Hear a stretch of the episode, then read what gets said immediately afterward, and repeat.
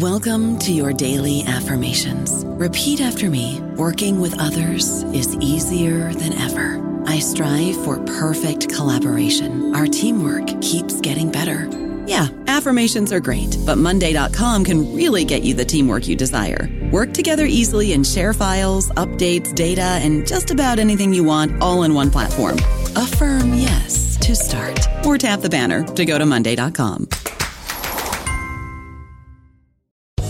Land Casino asking people what's the weirdest place you've gotten lucky? Lucky? In line at the deli, I guess? Aha, in my dentist's office. More than once, actually. Do I have to say? Yes, you do. In the car before my kids' PTA meeting. Really? Yes. Excuse me, what's the weirdest place you've gotten lucky? I never win and tell. Well, there you have it. You can get lucky anywhere playing at LuckyLandSlots.com. Play for free right now. Are you feeling lucky? No purchase necessary. Void where prohibited by law. 18 plus. Terms and conditions apply. See website for details. Hello, everybody. This is Marshall Poe. I'm the editor of the New Books Network, and I'd like to tell you that we have a new and improved website. It has two new features that we think you'll love. One of them is a vastly improved search engine so that when you type in keywords, you'll get a bunch of episodes really quick. The other is the ability to create a listener account. And in that listener account, you can save episodes for later listening. So you can create a kind of listening list. We think these features are neat and we think you'll enjoy them. Please visit the site today. Welcome to the New Books Network. Hello and welcome to New Books in Irish Studies, a podcast channel in the New Books Network. My name is Aidan Beatty. I'm one of the co-hosts of this channel. Today I'm joined by Dr. Andrew Phemister, a, post, a research associate at Newcastle University. He has previously held postdoctoral positions in history at what was then called NUI Galway and now the University of Galway, at the University of Oxford, and at Edinburgh's Institute for Advanced Studies in the Humanities. His new book, which we're going to talk about today, is called Land and Liberalism Henry George and the Irish Land War and is out now with Cambridge University Press. Andrew, thanks so much for being here. Thanks for having me. Delighted to be here. So I might just jump right in and ask who exactly was Henry George? Because he's relatively well known, I think, by economic historians in the US, but perhaps not well known outside of that. Well, yeah, I think you're spot on about that. He's a kind of uh, understudied figure. That's what I say in the book. Um, I think that is true for historians, particularly in this period. He often gets a mention, I find, in books, but can be quite brief. Um, so I suppose you know he's he's an interesting figure because um, his early life is is quite unexceptional. You know, he comes from a religious family in Philadelphia. He travels the world a little bit. He tries to work out what his purpose is. He eventually finds himself involved in kind of crusading journalism, um, but it's it's not kind of evident that he's got some sort of uh, passion right from the beginning of his life. And then in the 1870s, he's working for the Sacramento Bee in California, and he kind of stumbles across through through kind of political campaigning uh, around municipal issues in California he kind of comes across the land issue and decides that this is really the key to understanding all these other problems that he's seeing developing in California, particularly with the coming of the railroads and the kind of speculative land rush there. Um, so he starts writing things on the on the land question, um, but it's really the publication of his book. So Progress and Poverty is 1879 and that um, really rather rapidly catapults him into the political mainstream. And by the by the mid 1880s, he's he's really an international figure. Um, so the central idea in in the book is that um, land is basically the common property of all, and the scheme that George comes up with as a way to realize this is um, something called, he calls the single tax. So this is kind of um, uh, you know, taxing land values to their full extent as the only tax, and then using that to cover all uh, government revenues. Um, so it sounds quite dry in that sense, but the book is anything but that because he he develops this whole historical scheme to to go behind it, um, and it's really an argument about natural rights. So the central argument is that you know humans can't live without land, uh, therefore we all have a right to uh, benefit from um, working the land and from the, the profits of land. Um, that this this land itself is a, is a collective resource that needs to be um, uh, uh, justly shared. So um, really, that's kind of how he becomes his central idea is how he becomes very popular, but the international significance is remarkable. So he has this kind of efflorescence in the 1880s where uh, he travels the world. We can talk about Ireland in a minute, but um, it's not just Ireland at all. It's you know across the United States, across Britain, across Europe. Um, he makes all these connections. He has all this influence across the world, and then you know uh, by the end of the 1880s already, he's starting to look like a kind of a figure, almost a, a kind of uh, archaic figure already. You know, someone from the past. The ideas have already overtaken him in some sense, and that that's that's uh, that's something that you get across the political spectrum. You find even conservatives are calling him, you know, archaic at that point. You know, so there's something interesting about what George is saying and uh, what people think of as modernity. Right, that's also going on there as well. So uh, yeah, that's that's his kind of. I mean, he has he also also has from a political perspective. You know, he has a um, a campaign for mayor of New York in 1886, which is very significant. Um, in terms of drawing together all these disparate elements of, of the Labour Party in the US. So we have like socialist elements and radical Republican elements, and they all join together, but it's a very brief lived thing. So his failure is kind of alongside the Haymarket crisis of the same year is kind of, you know, uh, a watershed for this kind of um, rather broad church movement. Uh, things start splintering off from then. So that's quite significant also in George's political trajectory because after that, um, it seems like he's lost a lot of momentum for his ideas. Um, and uh, I don't think he's ever able to kind of replicate that international success anyway so when we when we think about him then i mean he's both thematically in terms of this obsession with with the land question and then also the fact that he's in places like philadelphia and new york and california it's relatively easy to imagine how he could have then ended up having an interest in ireland but could you maybe piece that together a bit more about like how does he end up connecting with with radical agrarianism in ireland and what are his views on ireland and things like that well there's i mean so there's a kind of um tentative steps in the early 1870s. So uh, the Sacramento Bee is sort of an Irish American paper. So he is involved touching on Irish issues as well um, in the early 1870s. so they do kind of form in tandem his his views on the land question and uh, his understanding of the situation in Ireland. But really, the the, the key moment is, um, you know, uh, his relationship with Patrick Ford, who's the editor of the Irish World in New York. And that is a very fruitful relationship. So the newspaper itself starts, um, I mean, initially it's not that positive, but starts kind of promoting George's book and sees the connection. I think Ford sees the connection between um, promoting George's ideas in the US and also supporting the land agitation in Ireland. So he can see that those two things very, very clearly. And what he does is he invites George to be a, a special correspondent for the newspaper in Ireland. Uh, sends George to Ireland during the land war, and the, the purpose of this is twofold. One is kind of um, to provide, um, you know, direct corresponding from Ireland that's going to give the Irish World newspaper readers, you know, an insight into what's going on. But it's also for George to kind of look around and connect what's going on in Ireland with his own ideas. So um, that's that's very productive for George. Um, the other thing to say there is that Ford uh, facilitates the relationship between George and Michael Davitt, which is also very very significant. Now Davitt comes to George kind of independently in that sense, though he claims to have read Progress and Poverty already and already been a fan of George's ideas. And so there's a kind of meeting of minds there. They, I would say, it goes beyond kind of um, political convenience. I think both of them are in agreement with each other and do see a kind of deep synergy in, in how they see the land question. Um, but that's very valuable for George as well because what he does is he he publishes like a, a shortened version of uh, Progress and Poverty called um, the Irish land question. Um, and that kind of, you know, again, he's making these connections with radical publishers, with people like John Ferguson, people who are involved in the land war.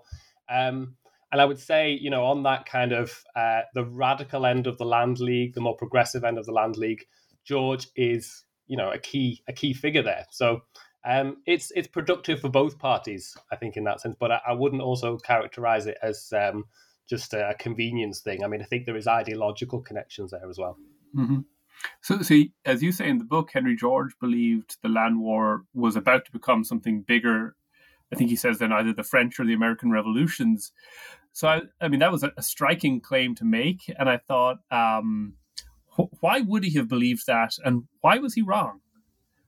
Well, I mean, the first thing to say about Henry George is he's he's prone to bombast, over exaggeration, and getting carried away with things. That's that's one aspect. The other thing to say is that it was really what he thought the land war represented, and he he wasn't the only one to kind of. I mean, that's a very, like you say, a very grand claim, but he wasn't the only one to make those kind of connections between what was going on in Ireland in the 1880s and uh, things that you know the the political revolutions of the late 18th century as kind of moments of emancipation. So the idea was, you know, that the French and American revolutions had been kind of political emancipation, that the US had seen legal emancipation in the 1860s, and this was going to be the final piece of the puzzle. It was going to be economic emancipation. So that was kind of where the connections were. You know, was in reclaiming this older uh, Republican vision of freedom where liberty and equality could sit together comfortably that there didn't need to be a tension or a management between the two of those. So I think that's where I saw the land war. This was kind of solving uh, a longer contradiction that really was not just to do with Ireland. was a was a kind of um, really a universal thing um, between you know how how you manage political power in relation to economic disparity and how you equalize those things. Um, and that for George, it just seemed like there'd been a long progressive arc, and that I think he just felt like his book was the panacea. He'd identified the problem, and lo and behold, just as he's done this, at the same time, Ireland is breaking out into agrarian revolt. Um, Ireland is not unique for George; it's just like the most egregious example of what is more broadly going on everywhere in the US, in Britain, in Europe, much, much, much more broadly. So, um, yeah, in that sense, I think he does have uh, not justification to to make that claim, but there is sort of a logical component behind it. You know, there's there's a theoretical element about um, finally resolving this uh, contradiction about about the land question, about ownership, um, and doing so in a liberal fashion, I suppose, um, in in in the same kind of mental universe that inspired those revolutions in the late 18th century. So that's the connection he's making. As for why it didn't pan out, well, I mean, it wasn't what he thought it was. Um, that's one thing to say. Um, you know, like I think, I think this is the case with with a lot of um, the radicals in the US. You know, they're, they're projecting to a, to a large degree. Um, it's not entirely invented because there's a symbiosis and a and a kind of um, reciprocity that's going on between the ideas that the American Irish American radicals are thinking about and then what's going on in Ireland. Obviously, the Irish World newspaper is incredibly well read in Ireland itself, so there's a kind of back and forth. It's not it's not one sided projection, um, but at the same time, yeah, he, he wanted to see it like that, uh, obviously, and um, things on the ground were a little bit more complicated in Ireland. I think that's fair to say. Sure. So, so your book, as you're kind of maybe alluding to here, it's not just a book about the land war about Henry George. It's it's tapping into all these bigger questions about about 19th century politics, about what is republicanism in the 19th century, what does liberty or equality, what do these things mean? And at, at an early point in the book, you say that Victorians were divided politically between individualism and, and collectivism, but that the debates over land over the land question confound this divide. So, can you explain what you meant by that, or, or why you think the land question confounds that divide? And then how does this thing called the land question fit into the larger framework of, of Victorian British politics? Well, uh, what's interesting about that is that you know that um, you know I, I'm thinking now like of a of a correspondent of the Irish World saying, you know, I'm an individualist and I'm a socialist because you know those two things have to exist together. And there was this idea, I suppose, that um, the land question was a way of uniting those, that it was a kind of anarchic socialism that rejected I suppose what would have been referred to as German or continental socialism, the idea that you know we have to subsume ourselves within a larger polity. Um, they would have seen this as a as a, a way of combining egalitarianism with uh, individual rights. And the, the reason why the land question in particular demands that is the same reason why um, conservatives and liberals and socialists saw it as archaic, um, was that it seemed to demand this kind of individual. It was so Malcolm Chase has a good line on this. Actually, the the historian of Chartism, obviously expert on the land question, he calls it the the Janus-headed face of agrarian radicalism. So at the same time as kind of um, demanding rights to the land and possessive rights to the land, it's also saying that land is communally owned. So in the, that's the sense in which it kind of crosses over, because land is obviously a finite thing. So if you're claiming that there's a, a universal individual right to land, then you're also claiming that there's a restriction and a limitation on how far those rights can extend.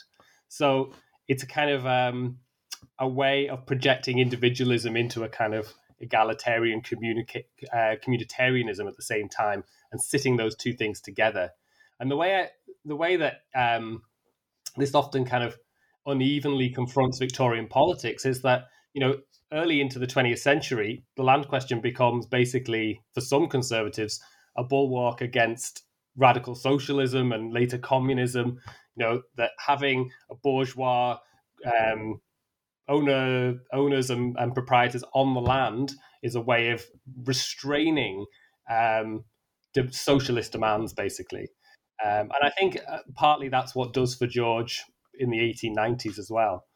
Um, so yeah, it seemed to fit awkwardly. I mean, you, you know, when you think about li- the liberal arguments against land redistribution, the way they take shape is to say, well, there's no reason to redistribute land um, because uh, rights in land are just like the same as rights in any other form of property, and ultimately, the state is the the, the backstop and the justification for all of them. Um, so we don't need to do anything specific with land. We just need to make sure that all social relations, all forms of property, are better managed, right? So, I mean, they look at these demands for the land as very, very backwards, very, very um, individualistic in that sense. And of course, for the other side of things, for the, the more conservative, aristocratic view of um, uh, absolute property rights, these are far too egalitarian because they're demanding that everybody has the same natural rights to the land. They're not paying enough attention to pre existing claims and vested interests in the land. So that's kind of what I mean by cutting across those. You know, for both those who were um, committed to individualism in the in the 1880s, people like Herbert Spencer, who's long given up his his view about um, uh, collective rights to the land. You know, this is a shocking, uh, far too basically it's a, it's a form of communism. But of course, the other side of things don't see it that way at all. They see it as a kind of very retrogressive step because it only focuses on land. It doesn't take into account how we manage all those other proprietorial relations in, in a state. So um, that's kind of what I'm getting at with it, kind of sitting awkwardly between those two. But I think as a result of that, it does show us something interesting, especially because of its popularity. I mean, especially because there are all these, um, especially like artisans and lower middle class, upper working class people who find this a kind of really powerful um, kind of extrapolation and vindication of their their worldview and their, their own political economy. So I think that's really interesting that they there is sort of a, a, a gap there that George is filling, um, and that allows the land war to take on this international resonance. You know, for people who are not Irish or people who aren't involved directly in the conflict. Um, so that's what I find so interesting about the land question in that period in particular. I don't know about you, but I'm very busy and I don't have a lot of time to cook. That's why I subscribe to Factor. Eating better is easy with Factor's delicious, ready to eat meals. Every fresh, never frozen meal is chef crafted, dietitian approved, and ready to go in just two minutes. You'll have over 35 different options to choose from every week, including Calorie Smart, Protein Plus, and Keto. These are two minute meals Factor meals are ready to eat and heat, so there's no prepping, cooking, or cleanup needed. They're flexible for your schedule Get as much or as little as you need by choosing your meals every week. Factor is the perfect solution if you're looking for fast, premium options with no cooking required. Sign up and save. We've done the math, and this is important. Factor is less expensive than takeout, and every meal is dietitian approved to be nutritious and delicious. Head to factormeals.com slash NBN50 and use code NBN50 to get 50% off. That's code NBN50 at factormeals.com slash NBN50 to get 50% off. Sure, sure. So your book has a chapter then on Catholicism and the land war. So what role does the Catholic Church play in all this? Are they also trying to mediate between individualism and collectivism? Or are they different goals? Yes. Um, I mean, that's a very interesting aspect to this. I mean, one thing that I try to bring out in that chapter is the is the significance of religious arguments for for George and for the the, the Land League in general. Um, because central to this is this sort of divine right to land, and that rests on a kind of vision of self-preservation and a um, and of human flourishing that's very kind of Thomist. You know, and you'll find in Ireland that um, priests pay, play a big role in articulating this particular vision. Um, you know, that probably the best example is um, Bishop Nulty's uh, letter on the land question. You know, where he he articulates this in the in the same language that you know human beings are particularly suited to a certain habitat. They need the land to survive, um, and so God made the land for everybody, and therefore everyone has a natural right to it. Um, and these are these are written into basically all the land league meetings, you will have a priest saying something along those lines. Uh, and it's uh, George's uh, work itself is full of it as well. So there's, you know, I think uh, for contemporaries, it was very easy to dismiss George and to dismiss the land war in the same terms as being kind of moralistic uh, and being kind of religiously motivated. Um, not, t- and I suppose as a result of that, not taking political economy and all these other things seriously because they were so devoted to a, what was essentially a religious origins of their vision of why land should be owned uh, collectively. But I think the reverse of that is taking seriously how those the sort of um, confluence of those arguments and why I suppose, which is the other part of that chapter, why the Catholic Church had such an awkward relationship both with the Land League and with George.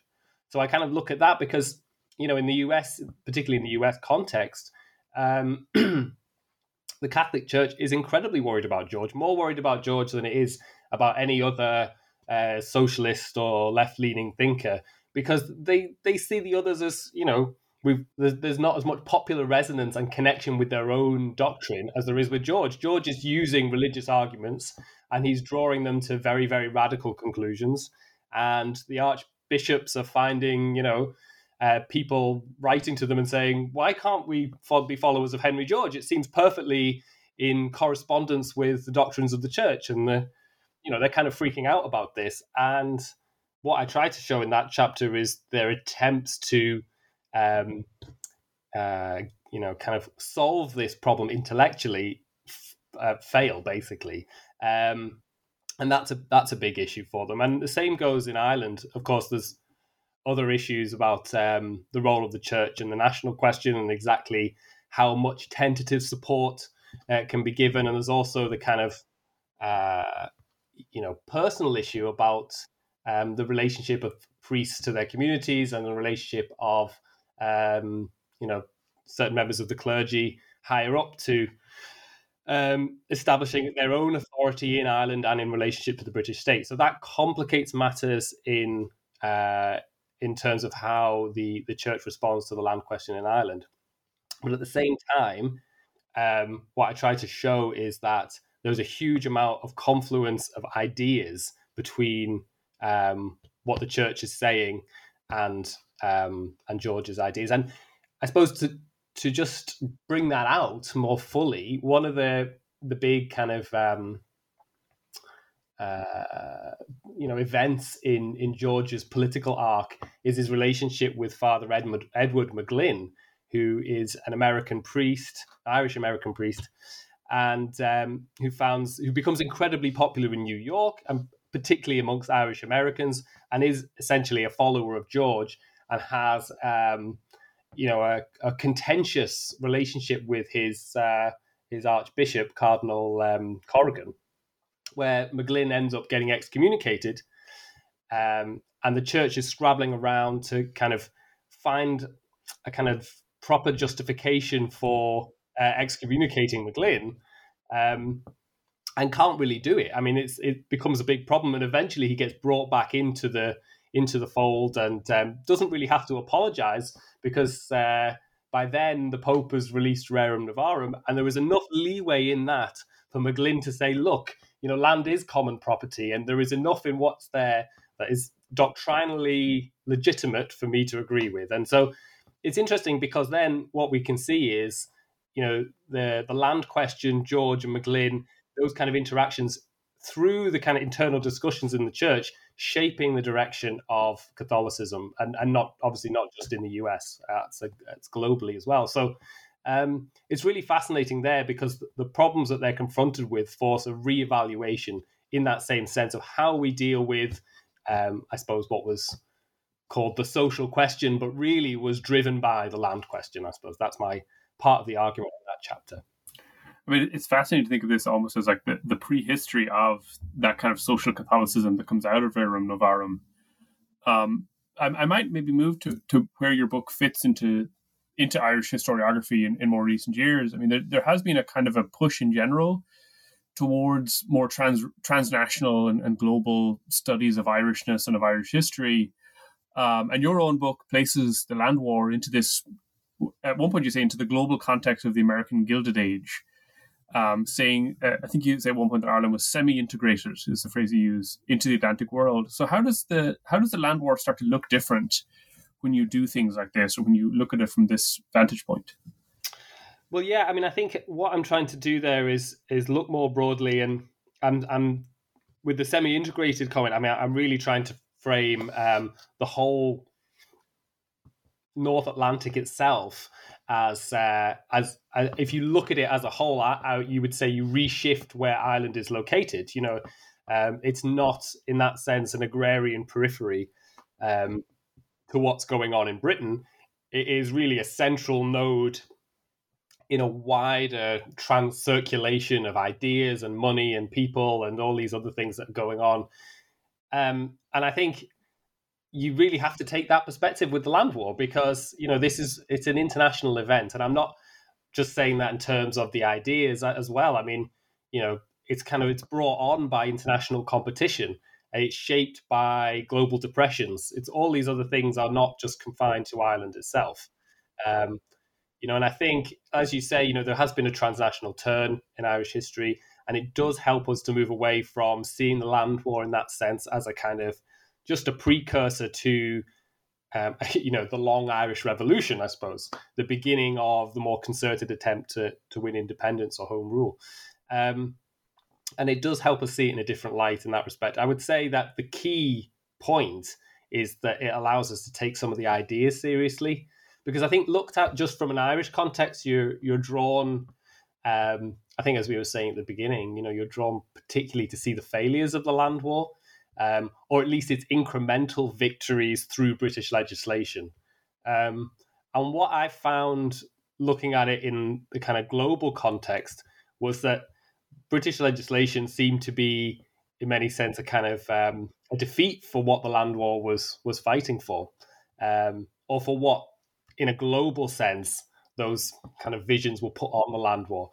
There's a tension there, isn't there? Because there's a tension within the land war itself. I mean, when you look at um, most of the historiography of the land war itself, the notion of paradox is really is really a big issue. You know, how does this kind of um, ostensibly egalitarian moment uh, result in a class of owner occupiers and um, the kind of exclusion from political life of people without land? And there's there's lots of uh, ways of framing the land war in that sense that make it look very confusing and confounding. And I would say that in a global context, some of that, not all of that, but some of that is cleared up a little bit.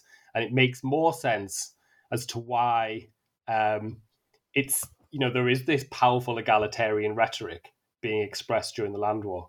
Um, and I think also, you know, it explains what is a, a fundamental problem is why why the land war becomes so internationally significant, why it has such a resonance in the US, why you have, you know, New York Labour parties, you know, drawing on the same arguments that are being made in in Ireland. You know, it's not just the diaspora, although that's obviously a big thing.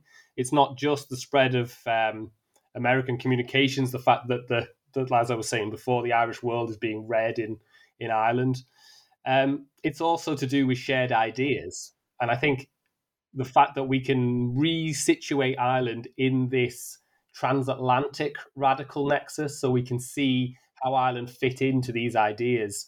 Um, you know, in the British context, in the American context, and across the Atlantic, it does help to give a greater amount of perspective to what in Ireland is often seen as um, a much more limited and um, you know kind of difficult uh, fight for for a kind of limited set of rights over the land.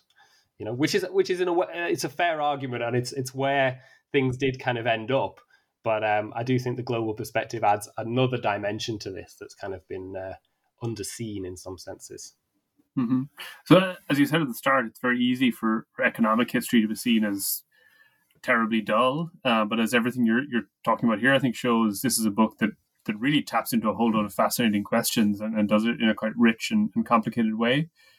Um, so, what are you working on next? Are you going to stay in economic history and intellectual history, or do something totally different? Uh, there's a few things. I mean, so one one thing I'm working on now is boycotting. So um, that obviously features in the book. Uh, there's a there's a, a, section in chapter three on boycotting, and really the argument make, I'm making there is it's a kind of um, it's a political action itself. It's expressing certain set of political ideas in its very activity, and those ideas are kind of correspondent with what's being said on the platform and some of the wider arguments around the land question. So really, what I'm wanting to do is develop that. Um, you know, I've been working for a little while now on a project about the relationship between boycotting and democracy, which seems not only to have kind of contemporary resonances, um, but has such a powerful impact. I mean, it's very difficult, can be very difficult to separate out the impact that boycotting is having on kind of liberal frustrations and worries in the 1880s and the impact of the land war itself. But I do think there's something very specific about boycotting as inducing these fears about mob rule.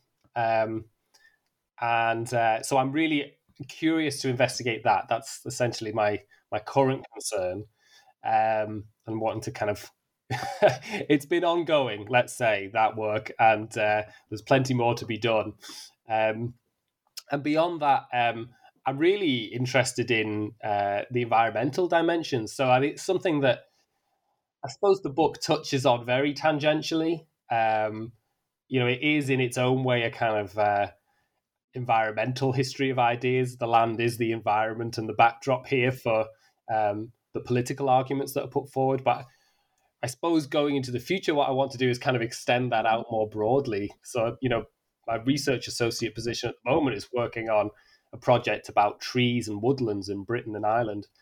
Um, and I'm interested really on the kind of uh, the political resonances of that, the kind of the drawing of um, ecological and natural analogies into the political world, because that was such a significant thing for the radicalism that I study in the 19th century. Was you know the reason why we didn't need this overarching state and we could have egalitarianism and liberty at the same time was because you know there was a natural harmony in the world right? This was visible to them. They saw it they believed in it.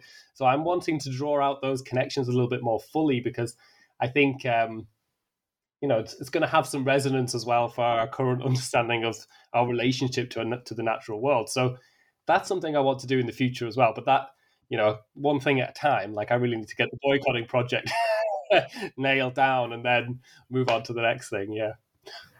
All right. Well, thanks so much for this wonderful conversation. Land and Liberalism, Henry George and the Irish Land War is out now. Andrew, thanks for joining us. Well, thanks so much for your questions. That was great. Bye bye.